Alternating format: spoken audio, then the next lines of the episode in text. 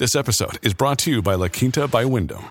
Your work can take you all over the place, like Texas. You've never been, but it's going to be great because you're staying at La Quinta by Wyndham. Their free bright side breakfast will give you energy for the day ahead. And after, you can unwind using their free high speed Wi Fi. Tonight, La Quinta. Tomorrow, you shine. Book your stay today at lq.com.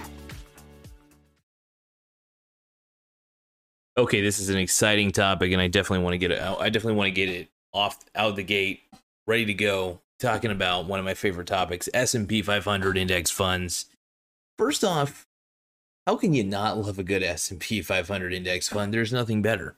Um, I've got the five ones I particularly like. Uh, actually, one I actually like from afar but never got into. Um, this is interesting. The Fidelity. I want to talk about a Fidelity Zero Large Cap Index uh, FNILX. So the Fidelity, and this is quoted from bankrate.com, uh, investing slash uh, forward slash investing forward slash best index funds.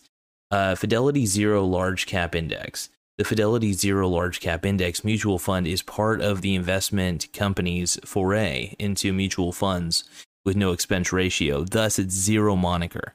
The fund doesn't officially track the S&P 500. Technically, it follows the Fidelity US Large Cap Index, but the difference is academic. The real difference is that is that investor-friendly Fidelity doesn't have to cough up a licensing fee to use the S&P name, keeping costs lower for investors. So basically, they're making life a little easier by not using the S&P 500 uh, moniker the whole time. Um, but based on this article, though, Fidelity's, I actually have liked this one for a far. I know a little bit about it. I didn't know even enough about it really, but uh, definitely uh, FNILX is one that is a one option if you want to get uh, associated with very large cap stocks, really great, incredible companies. I mean, we're talking about if you're in the S and P 500, you're pretty much a decent company for the most part. Uh, so the second one, as always, is my favorite one, the VOO, the Vanguard S&P 500 ETF. And as this article suggests, as its name suggests, the uh, Vanguard S&P 500 tracks the S&P 500 index, and it's one of the largest funds on the market with hundreds and hundreds of billions in the fund. The ETF began trading in 2010, and it's backed by Vanguard, one of the powerhouses of the fund industry. So I'm just a big fan of the VOO. I have them in my portfolio. At least I try to have them occasionally. I do kind of swing trade the index funds. Oddly enough, and yeah, you can swing trade index funds. It's not a bad idea because they do tend to go up and down quite frequently. So hold on to them for a little bit and get rid of them when you can. So then we have the SPDR S&P 500 ETF Trust, the SPY. Uh, SPDR S&P 500 ETF is the granddaddy of ETFs, having been founded all the way back in 1993. So this one's an old boy. It helped kick off the wave of ETF investing that has become so popular today, with hundreds of billions in the fund. It's among the most popular ETFs. The fund is sponsored by State Street Global Advisors, another heavyweight in the industry, and it tracks the S&P 500.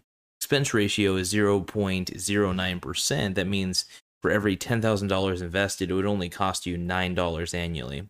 Um, the reason I bring up bankrate.com, uh, uh, sorry, I, I, this is all this has been from the article so far from bankrate.com forward slash investing forward slash best hyphen index hyphen funds forward slash. This is the, this is the URL basically. So um, I want to talk about besides the SPY, besides the VOO, besides the fin, Finlix, I can't say that properly.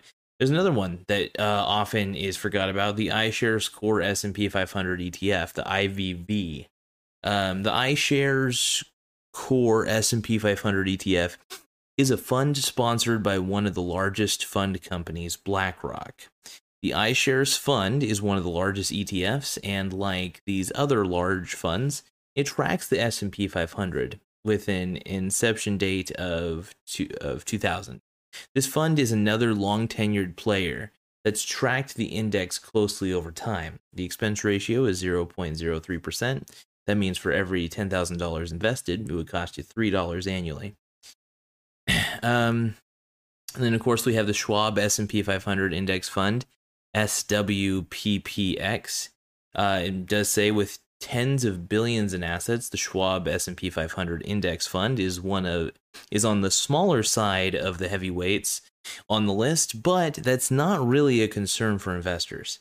This mutual fund has a strong record dating back to 1997. It's and it's sponsored by Charles Schwab, uh, one of the most respected names in the industry. Schwab is especially noted for its focus on making investor-friendly products as evidenced by the fund's razor thin expense ratio. Their expense ratio, by the way, is 0.02%.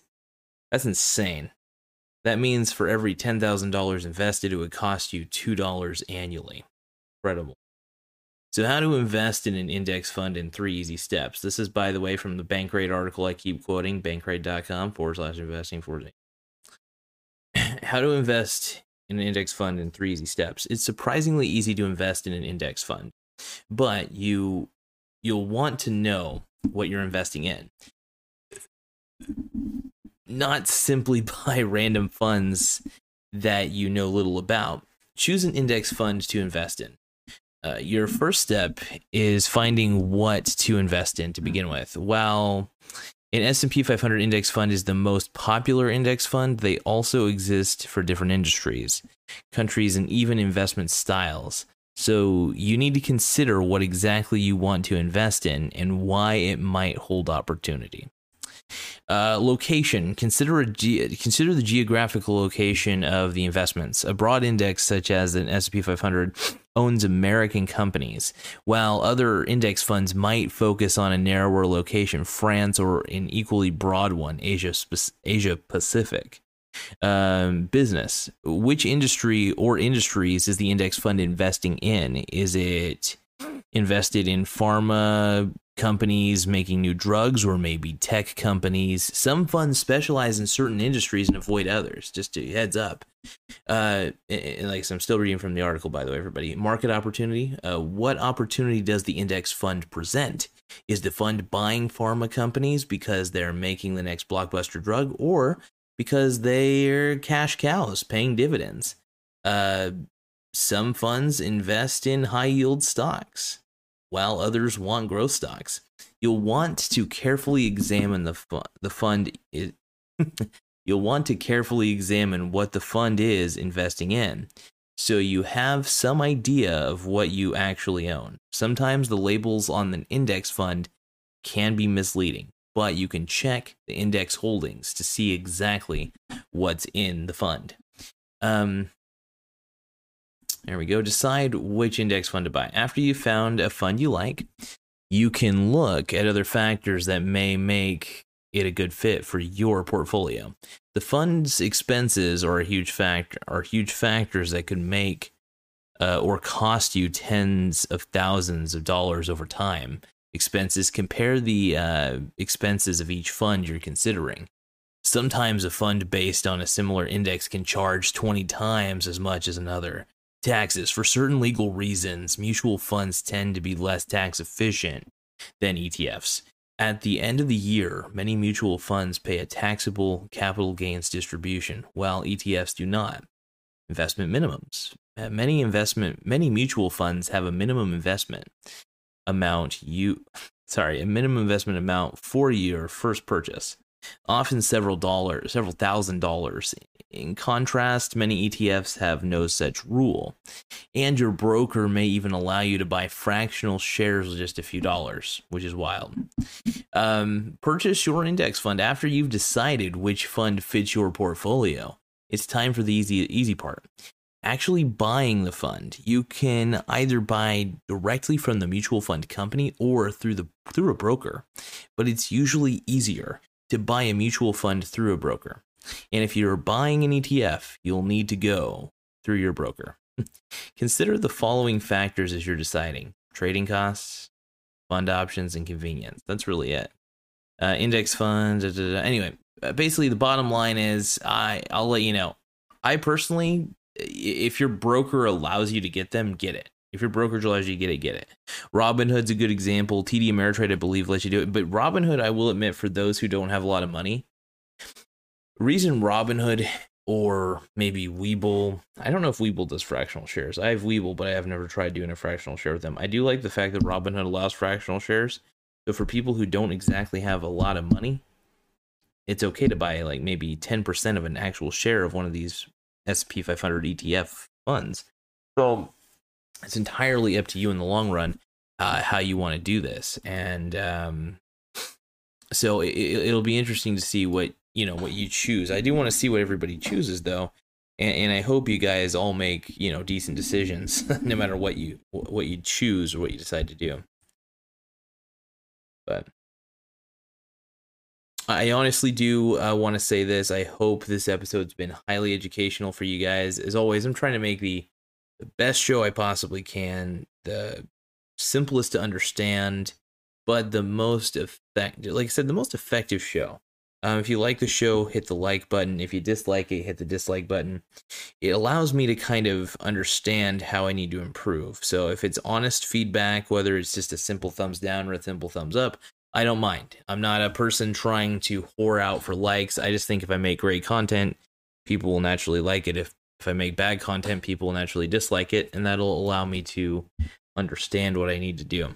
So, so the whole goal is improvement and understanding what I need to do to educate everybody. So, so hopefully uh, you guys got something from this. Uh, it, it, honestly, S and P 500 index funds are incredible. Uh, there's a lot of great ones out there. I personally recommend just just me personally, I'm not like an investment advisor. This is one I'm just gonna let you know what I use.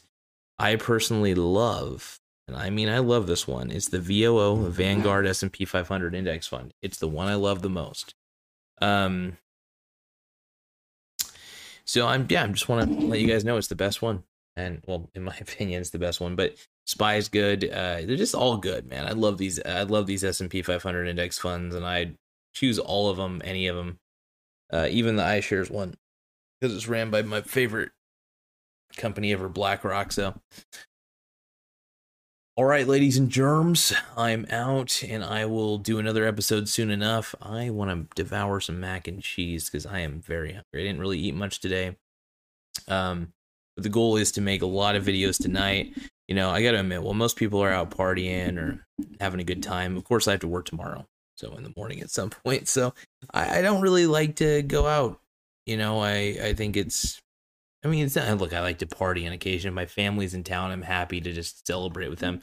But I honestly, as as much of a, a lameo as as it sounds, I love. I love being on air. I love practicing. I like being an audio tech person this is uh, more of an experiment with audio more than it is with video. I don't really give two shits about video.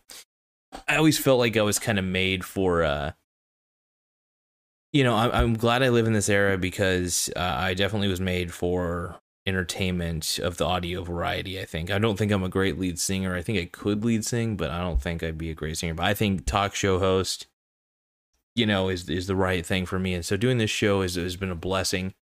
Um, so I'm going to continue to do the show, obviously, until you know, not all episodes are going to be created equal. Some are going to be shittier than others. Some are going to be better than others, and it's going to be fun. So, anyway, but the whole goal is to educate, teach you guys. Um, you know, I I don't have any personal sponsors, and I t- really don't need too many. Um, I mean, I like sponsors. Don't get me wrong. I think it's great to get paid to to have a show like this, but I only have like one, and that's through Anchor FM. So, which is fine by me. I love it. But uh, anyway, thank you guys for taking the time. I um, I'll see you guys next episode.